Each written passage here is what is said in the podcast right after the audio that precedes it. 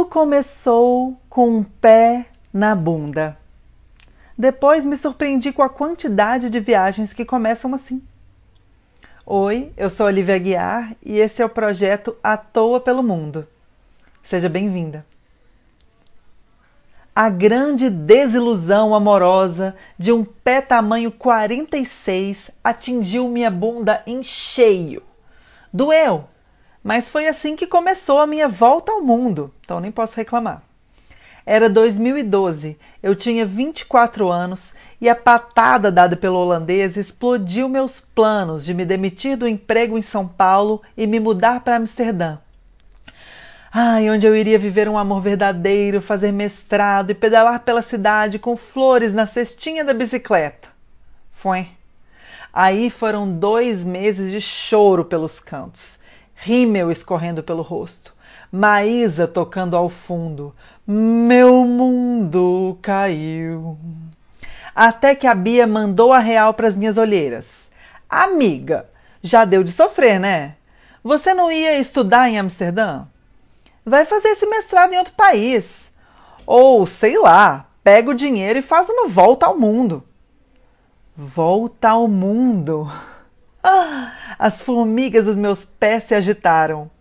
Eu já tinha feito um mochilão pela América do Sul e amado cada segundo, inclusive as longas 24 horas da viagem de ônibus de Cusco a Lima, eu de piriri num ônibus sem banheiro. Sabe, um perrenguezinho inofensivo vira história boa de contar depois. Desse dia para frente, sacudi a tristeza e a ideia da circunviagem virou plano.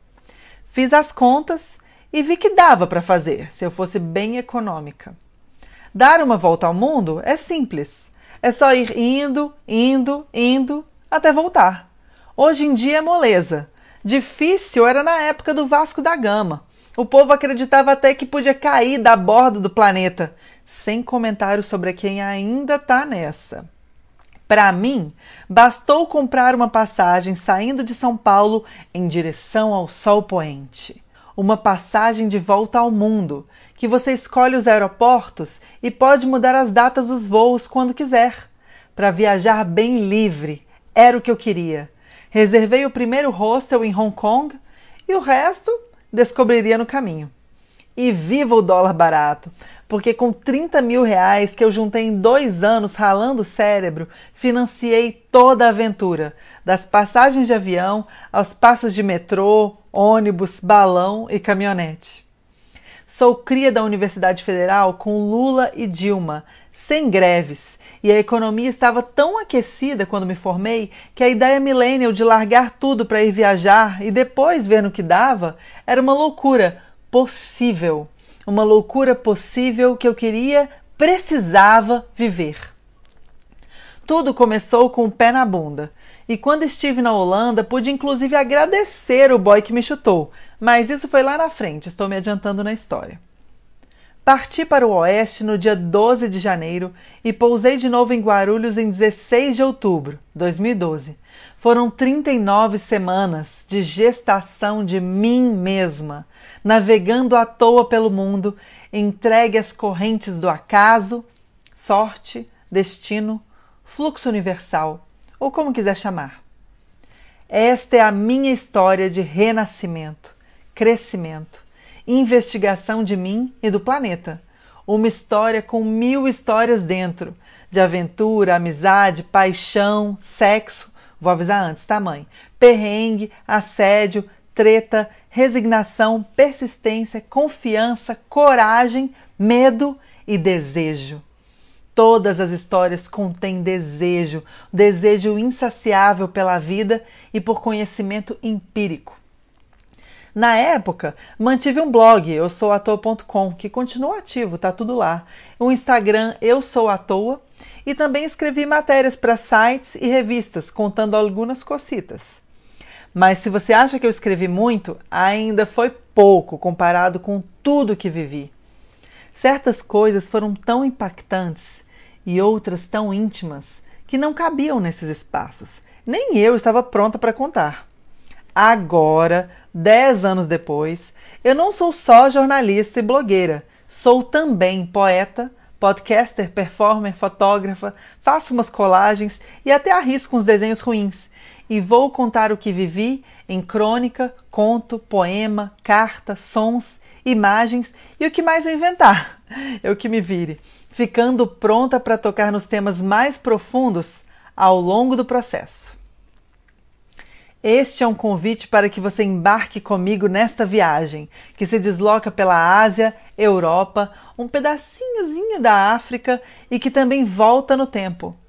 Em 2012, não existia pandemia, fake news era uma coisa bem menos complicada, não existia TikTok, o dólar custava 1,80 e eu conseguia dormir em qualquer lugar, inclusive em cima da minha mochila em uma estação de trem movimentada. Ai, que saudade de uma estação de trem movimentada! Nesse 2022, dez anos depois, semana a semana, vou contar as histórias inéditas e algumas repetidas com outra abordagem, com o máximo de honestidade possível, comigo mesma e com você que me lê. Para viabilizar essa jornada, criei uma campanha de financiamento por assinatura.